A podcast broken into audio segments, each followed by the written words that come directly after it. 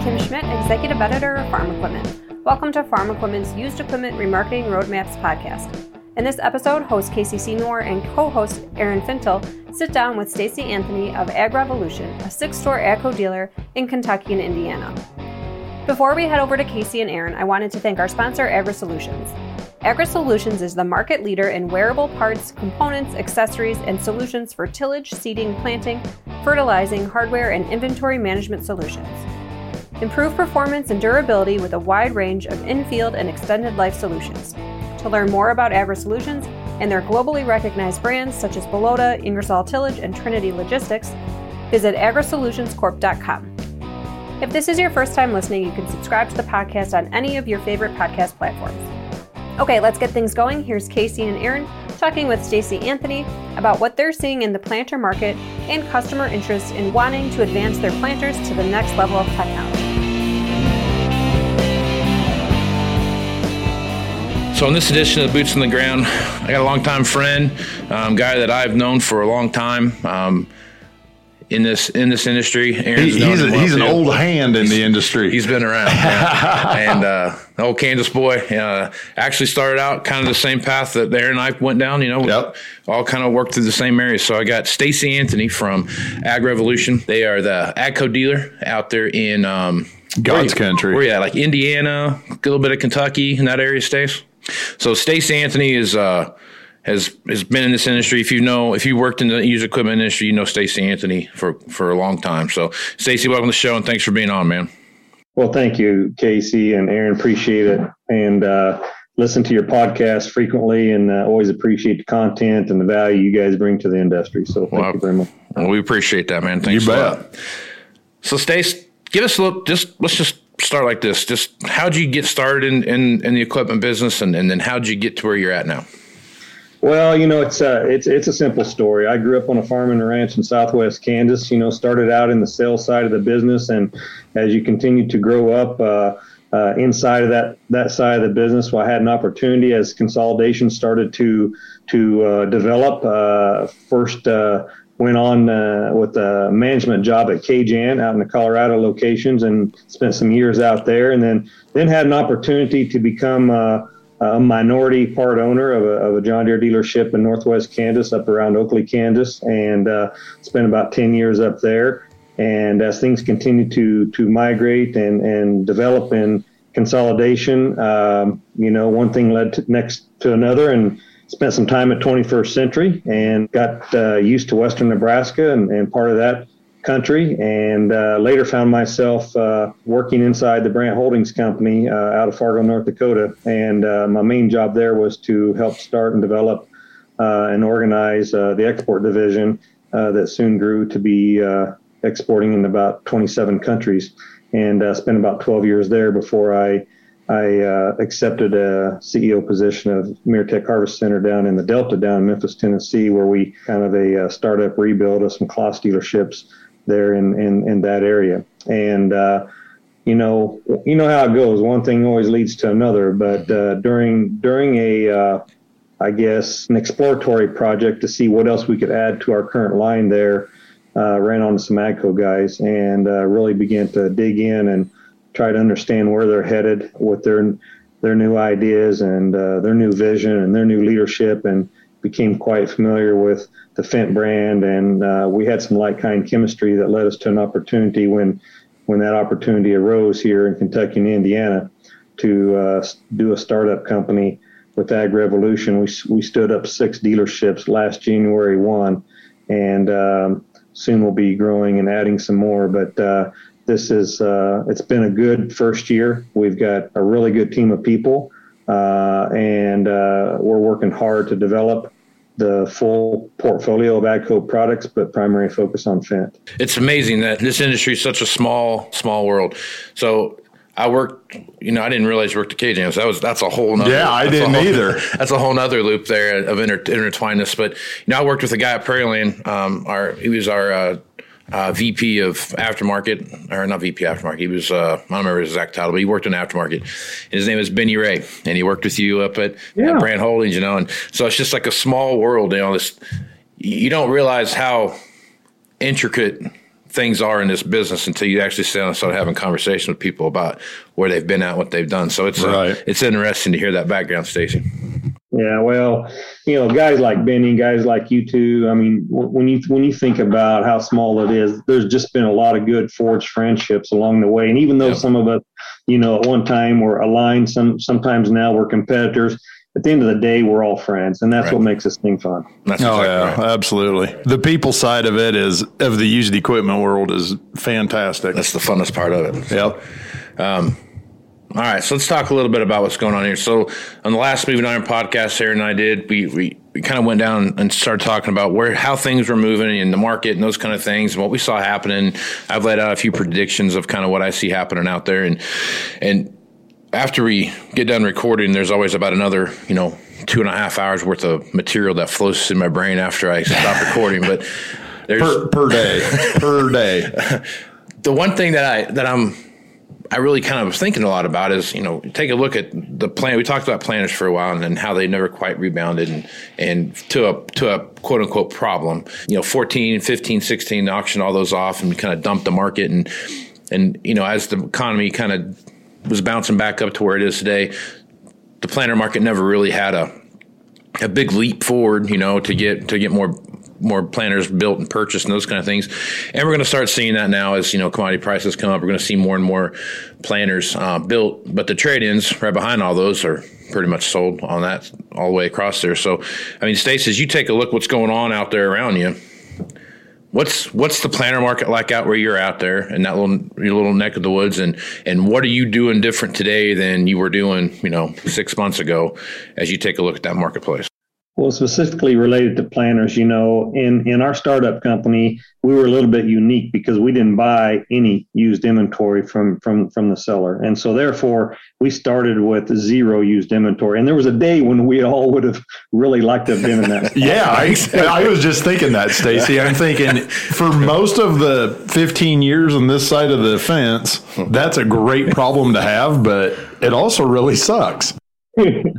it does right now for sure. And so, you know, basically, uh, we started selling new. Of course, we we tra- we sold a few new momentum fit momentum planners, trade in some used ones. Of course, they were sold right away. And right now, you know, yeah, we're looking and we're starving for planners. And because we're such limited right now in what we can get access to for this next 12 to 24 months of new planners, we're trying to buy planners and we're trying to buy tractors and we're trying to buy a lot of different things. But right now, uh, you know, that market is uh, pretty stout, and you got to be really careful in the choices you make so that you don't get upside down in what you buy and what you sell it for. So planners right now, uh, there's a lot of demand. There's a lot of demand for for uh, you know all ages, uh, mostly newer though I would say, fresh, clean, newer planners. Some want to put some precision uh, applications on there. Some want to cater them to their own their own desires, their own needs. But there's a hungry appetite for planners right now for upgrades, and uh, unfortunately, we're just not able to supply all that demand. When you when you look at say, you know, your customers right now, you talked about the technology side of that, and how many customers do you have that are trying to move from older technology into newer technology, and how many do you have that are saying, you know what, I, I I'm pretty happy with the way we're going, and I'm going to keep the same planner base that I've always had. Uh, you know, Casey, I think honestly, 85% of our customers want to step up to some type of technology or advance where they are into another level of technology. And I just don't see that going away. Yeah. I mean, uh, when you look at some of the results of some of this improved technology on these planning units, and it all begins there, uh, people realize that. And uh, I, I just don't see that fading. Yeah, I, I would agree with that. I mean, it's more and more people, especially after going past this last five year kind of downturn in the market. A lot of guys are looking at, at everything they have, whether it's tractors, combines, whatever it is. They're looking for more technology in whatever they're buying. Yeah, it's uh, you know if you've got a standard stock Harley Davidson right now, you want a 26 inch front wheel, the M8 117 engine, and the same way with the planner. You know, I mean nobody wants a stock planner anymore. So That's exactly right. Yeah, and stock planner anymore is getting to be a pretty heavily technologically loaded machine anyway. Oh, yeah. just the base the base level machine. Yeah, a, spe- a stock planner now is way advanced compared to a 7300 Yep. on the green side. Yep. And that, you know, that's something with Stacy's 85%. percent mm-hmm. That is something I remember, man, it would have been 30s traded in on the first R's. Right. We we tried that trade the receiver, trade the display, Right. leave it in the tractor, all Right. that. And we pulled that off for like a couple months. And then everybody, oh, I don't want to do that. I don't want to do that. Now guys are upset if it doesn't have premium activation in the armrest and this and that. And then I need an extend monitor and I Right. need this. And Yeah, it's it's amazing how much that's changed. yeah, in 10 years, you couldn't talk guys into swapping receivers and displays. And now, thanks to manufacturers basically impregnating it into the machine, that's the only way they'll go. As you, as you look at what's going on there, I mean, like you said, you know, you guys are startup company. You got you know, you got the Fendt line that you're carrying. When you're when you're looking at the openness of you know a new brand coming in to the to the area, what's been your response to the customers that you've worked with as to you know, hey, welcoming a a new a new quote unquote vendor back in, into the territory there? Because it's not like there wasn't an AGCO dealer there beforehand. That was uh, Yeah, Boyd Cat and Whayne Boyd. Supply. That's right. Yeah, those guys in there. So that that, that had been an established um, venture there for a while. But I guess as you come in with a with a brand new brand new line, really, I mean, what what was your what's been your response from the customer base you're working with? Well, you know, I think underneath the Boyd Cat uh, umbrella, you know, most everything was yellow and Challenger and how Right. all that aligned with cat dealers, right? And so Right, now that they see a transition going on, they see a lot of it going Fendt green. People are people are intrigued about what's different about it, and I think you know, like in any market, you get people, you get your early adopters who are Sure. saying, you know what, I want to take a look. Let me let me peek in the window. Let me have a demo, and and uh, they want to try to uh, check it out and see what's different about. It. And then you got the other guys who are just tried and true, blue, green, yellow, whatever they are, and they don't really they don't really have an interest in it right now. You know, so what you do is you end up focusing around those early adopters where you can kind of get your foot planted and get get some experience and and and get some uh, showstoppers going on. And that's what we've done. I mean, I think we we had the most uh, availability with tractors, and we got started first of all with our tractor line, uh, the 900 series and some of the 1000 series Fendt, and and uh, we started off pretty good. And the people have had uh, experiences with those tractors, have ran them, and they're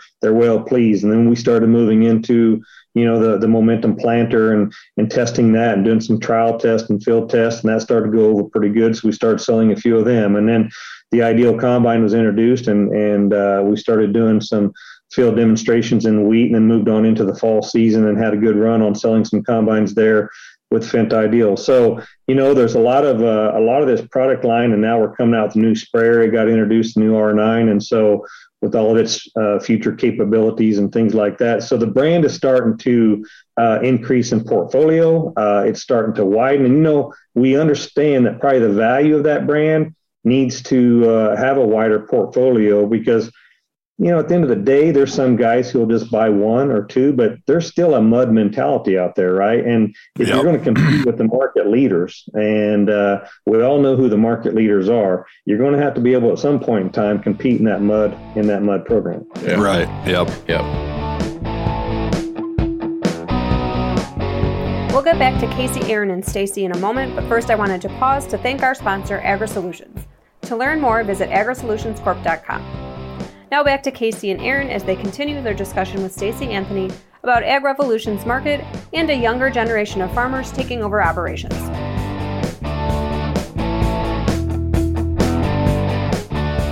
as a general topic conversation here, what are you seeing out there in your neck of the woods right now with you know with retirements and you know um, consolidation, on farm consolidation, those kind of things? Are you seeing quite a bit of that now with you know some guys that are probably were going to retire two, three years ago, four years ago, something like that, and then you know the economy kind of turned down, so equity positions, those kind of things were, were questionable, and now they've kind of gained that back. Are you seeing any kind of a retirement move out your way where you know some younger generations are, are getting a little bit bigger or are taking over the farm? I guess. So what, what are you seeing as far as that goes?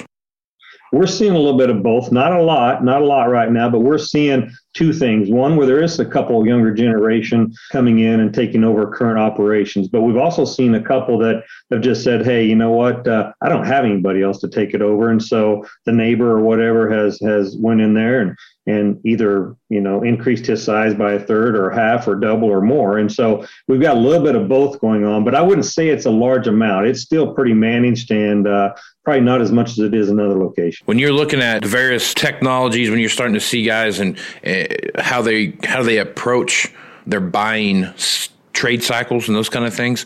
How much of that have you seen trade uh, from comparatively to where you started at? You know, when you first started the business to where you are now. How much have you noticed in trade cycles, how much of that have you seen change over the years? Well, I think we we see uh, the businessman, right? I mean, mm-hmm. we've got some guys who just kind of trade whenever they feel like they need it, but we, are starting to see more of the businessman start to service the guy who's really starting to say, "Hey, he's uh, he's calculating his equity." He's calculating his operational cost. He's calculating the cost of doing business. Uh, there's a lot wider, I think, breadth of people who actually know what it takes to grow a crop nowadays, and they know what their break evens are, and uh, they're becoming more business minded. And so we're starting to see that become a lot of the conversation that we're having as we begin to talk about trade cycles. When you're when you're working with your customers, and you know, again, farther back from you started where you're at now. I mean, just the amount of data that we're pulling off these machines now and, and putting that into not only just agronomic decision making, but do you need the size of tractor that you have? You know, what's it look like if you were to just turn the key off every once in a while and not have so many idle hours, those kind of things. How are you having those conversations with your customer and what's that looking like? Well, I think it's based around utilization and there is a lot more conversations around utilization. I mean, before it was just you know I need a tractor to do this job, one to do that job, but now it's more about multi-use and you know, I think we're really going to start having some interesting conversations right here in the very near future when we right. start talking about autonomy, right? And yeah, so, exactly. Uh, I, I, don't even know. We're, we're trying to really for, forecast and predict what does that look like. You know, does that smaller units, more of them, twenty four seven? I don't know what that exactly looks like, but right now we're all about size and scale and utilization and and big horsepower still sales, and mm-hmm. uh, but that could change in the future. Yeah, you bring up a good point with the autonomous tractor thing. I mean, I I think about that. I have about a 40 minute drive home and that idea of autonomy comes across my mind a lot more times than it doesn't. And what's that look like and how is that going to change um, the way not only customers buy machine, but buy machinery, but how the way we sell used equipment and what that looks like and how that whole thing kind of smashes together because I, I am a firm believer that when autonomous tractors come around, this the the idea of a yearly roll and those kind of things, especially as machines get smaller and, you know, whether or not electric tractors and all those kind of things make their way into it. The one thing about the autonomous side of it, there's a lot of factors that, in a piece of equipment that kind of go away. There's a lot less things on there that, other than the specific powertrains, that you have to worry about. So there, you're really starting to look at what's the technology on the machine versus what the horsepower rating is and those kind of things. It, it really is kind of a a brave new world of sorts that you have to step back and take a look at of how many machines is a guy going to use and then how how functionally long are they going to use those machines before they decide they want to do something else with them? Yeah i think that's true. And uh, i think it's all going to come down to the economics of the size of that machine and how many they need and how many they'll utilize. So it's going to be interesting but it'll come down to an economic decision i'm sure. Absolutely. Just saying guys they were having this same discussion 100 years ago. Yeah well true point. We're never you know? getting away from horses. That's a that's a good point because that that's exactly right. I mean, you read so many of those things about we're never going to get rid of a horse. This idea of a tractor stupid. My yeah, my first boss traded for horses. Really? Yeah. Like when you were working for him? No, God no, man. Heavens, no. When when he started out, he yeah. was he was an older guy. Yeah. At that point, and it, just like just like it, Kenny's old boss oh, too. Sure. I'm sure Kenny traded for horses. No, it, he was. oh, it, he was it's Kenny. the guy Kenny worked for. Oh, wow. Because me and Kenny yeah. sat in the same office. okay. No joke. Yeah. And yeah, I mean, he would tell me in high school he'd start selling and he'd go sell cream separators, you know, and that kind of thing. But he would. He used to tell me he, they had it just kind of a X amount, and they had a buyer in St. Louis that they'd get them down to St. Louis and they'd ship them down the Mississippi. Yeah. Trade for horses all day, every day. Put them on a boat to Ukraine. Yeah, there you go. we got this new agriculture project in Ghana. yeah, that's uh, that's funny. They had a, but another thing too on this whole technology side of that. Twenty two years ago, they were having the same conversation about you know, auto steer, RTK and auto steer, right? You know what I mean? And that when Dirk you rolled out their autonomous tractor thing, and you've seen the Smart Ag deal, and you've got the um, Case IH, yeah, their farm show farm display for years, a dot and those kind of things. I mean, if you read the comments on that, people are just like, "This is this is this is never going to really. I mean, doesn't really have a place," and blah blah. Right. Blah. same conversations you heard so many years ago. I mean, Stace, when you're when you're looking at technology adopters in your area, I mean, is it still pretty that pretty much that same rule? You got that twenty percent that are hardcore technology technologists, and they they want to have the latest and greatest thing out there, and then you've got this, you know, sixty percent somewhere in the middle, and then you've got this other twenty percent that still wishes they could plant without without any kind of guidance. I mean, is that is that pretty synonymous with your area? You know, I say it is. I was just thinking back about the earlier conversation. I mean, can you remember when we thought technology was an AccuTrack three point guidance system or a navigator back in the day? Yeah, right? exactly. Yeah. We thought that was the edge of cutting edge of technology right. back then. It was back then, right? Right. Yeah but now we've migrated to all this. And I would say, Casey, to answer your question, I would say that probably, yeah, that 20 might even be starting to grow. I think that's going to start to grow where those cutting edge guys are really going to start to increase to maybe even 30, 35 and here, here in the next few years to come. But your, your, your 20, 60, 20 right now is pretty close. Kind of wrap this up, Stace, I guess as you take a look at what's going on around you, what are what are two or three things that you really have on your radar as stuff that you're paying attention to from a point of concern? And then what are what are a couple things that you're looking at that you're on your radar that are a very positive thing that you're going to go out and try to grow and expand? Well, you know, we're to we're to try to go out and grow and expand uh, just the uh, the uh, visibility and awareness of what our product line can do, what it's here to compete with, how it can compete. We're going to continue to work really hard on, uh, you know uh, getting the word out on the on the product and the image and the demonstration and, and the performance of it. The things we're concerned is most like what everybody else is concerned about. But I think, you know, I'm most concerned this year, honestly, and I think it could be a very difficult year for some dealers because I think this year is going to be more challenging than last year when it comes to you know uh, availability. I think the fracturing of the supply chain went much deeper than we all thought it did. Absolutely agree the fact that you know uh, we thought by now looking back this in 2020 we'd be through it and over it by now. And i think we're just we still maybe haven't even hit bottom yet. And hopefully what we see as bottom is you know maybe the beginning of 23 and probably more into 24 and and that's a little bit disturbing. I, I think I think what we see this year, supply chain uh, still struggles, is that you know what uh, we're really going to have to start to for, forecast and and skate in front of that puck a lot further than we ever thought we'd have to. And when you start thinking about planning your order calendar 12 months out, okay, we were all pretty used to that. 24 and 36, that's a challenge. And that's a concern because, you know, right now what's going to happen is a lot of these tractors and planters are going to miss the delivery dates for this spring, are going to slide into this summer, this fall. Then you're going to ask yourself the question, okay, is the customer still going to take that? And if the question is, well, yeah, I'm going to take it because I don't see supply getting any better. Now you're going to have to ask yourself, well, what are we going to do about the financing part of it? Because we get we got to somehow align with the cash flow stream of these guys still, but we've got kind of we're off wonky here a little bit, right? I mean, right. we have got deliveries in October, and if you put a payment six months from now and he's making a down payment, well, that could be cash strenuous. And then if you say, okay, well, you don't want to come and do 12 months from now because that's right at harvest time. Now you're going to be having conversations with your finance companies or whatever about an 18 month first pay. And I think that's something we've all got to kind of be ready for. Yeah. Yeah. Good point. That's, that's something I really have not given any thought to. And that that's exactly right. Where how all that stuff aligns up with what's going on. Because, like you said, that cash flow thing is so important when it comes time for payment time. You know what I mean? It makes a big a big crunch on that stuff. So, Aaron, you got anything else you want to throw in before we shut down? I don't think so. I want to thank Stacy for being on. It was terrific, terrific information. All right. Yeah, good stuff. Stacy, folks want to reach out to you and get more information about Ag Revolution or just what's the best way to get get a hold of, of you and, and, and see what's going on over there at Ag Revolution?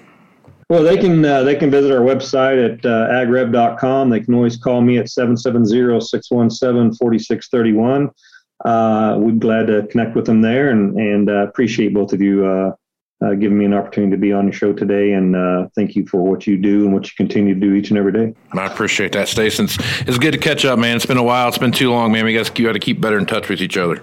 Let's do that. I'll promise to do the same. All right, on, man. Well, I am Casey Seymour uh, with Moving Iron Podcast. You can find me on Facebook, Twitter, and Instagram. That's where you find the latest editions on the Moving Iron Podcast. You can also go to movingironllc.com and you can find everything Moving Iron related. Also, go to the website there to find all the information for the Moving Iron Summit coming up in Nashville, Tennessee. Stacy, you've been to that, uh, going that for a while. What's your thoughts about going to that Moving Iron Summit? I think it's well worth the time. I think uh, the content uh, just continues to get better and better. The relationships, the networking. Uh, yeah, I, I, plan on going. I won't miss it. Right on. Aaron, folks want to reach out to you. What's the best way to do that? Uh, call me or text me 308 760 1193. Also, pretty active on the old ag Twitter at AA Ron Fintel and also on the Book of Faces. right on. Right on. I am. Uh, Casey Seymour with Aaron Fintel and Stacy Anthony. Go out and move some iron, folks. Casey, Aaron, and Stacy, and thanks to Agri Solutions for sponsoring this podcast. We've got even more used equipment remarketing resources that we're sending your way. In addition to this podcast, we're also tapping into Casey's expertise across all our informational channels. Find more from him in the print magazine and on farm-equipment.com slash ask the expert. You can keep up on the latest industry news by registering online to receive our free newsletters. Visit www.farm-equipment.com. For Casey and Aaron, as well as our entire staff here at Equipment, I'm Kim Schmidt. Thanks for listening.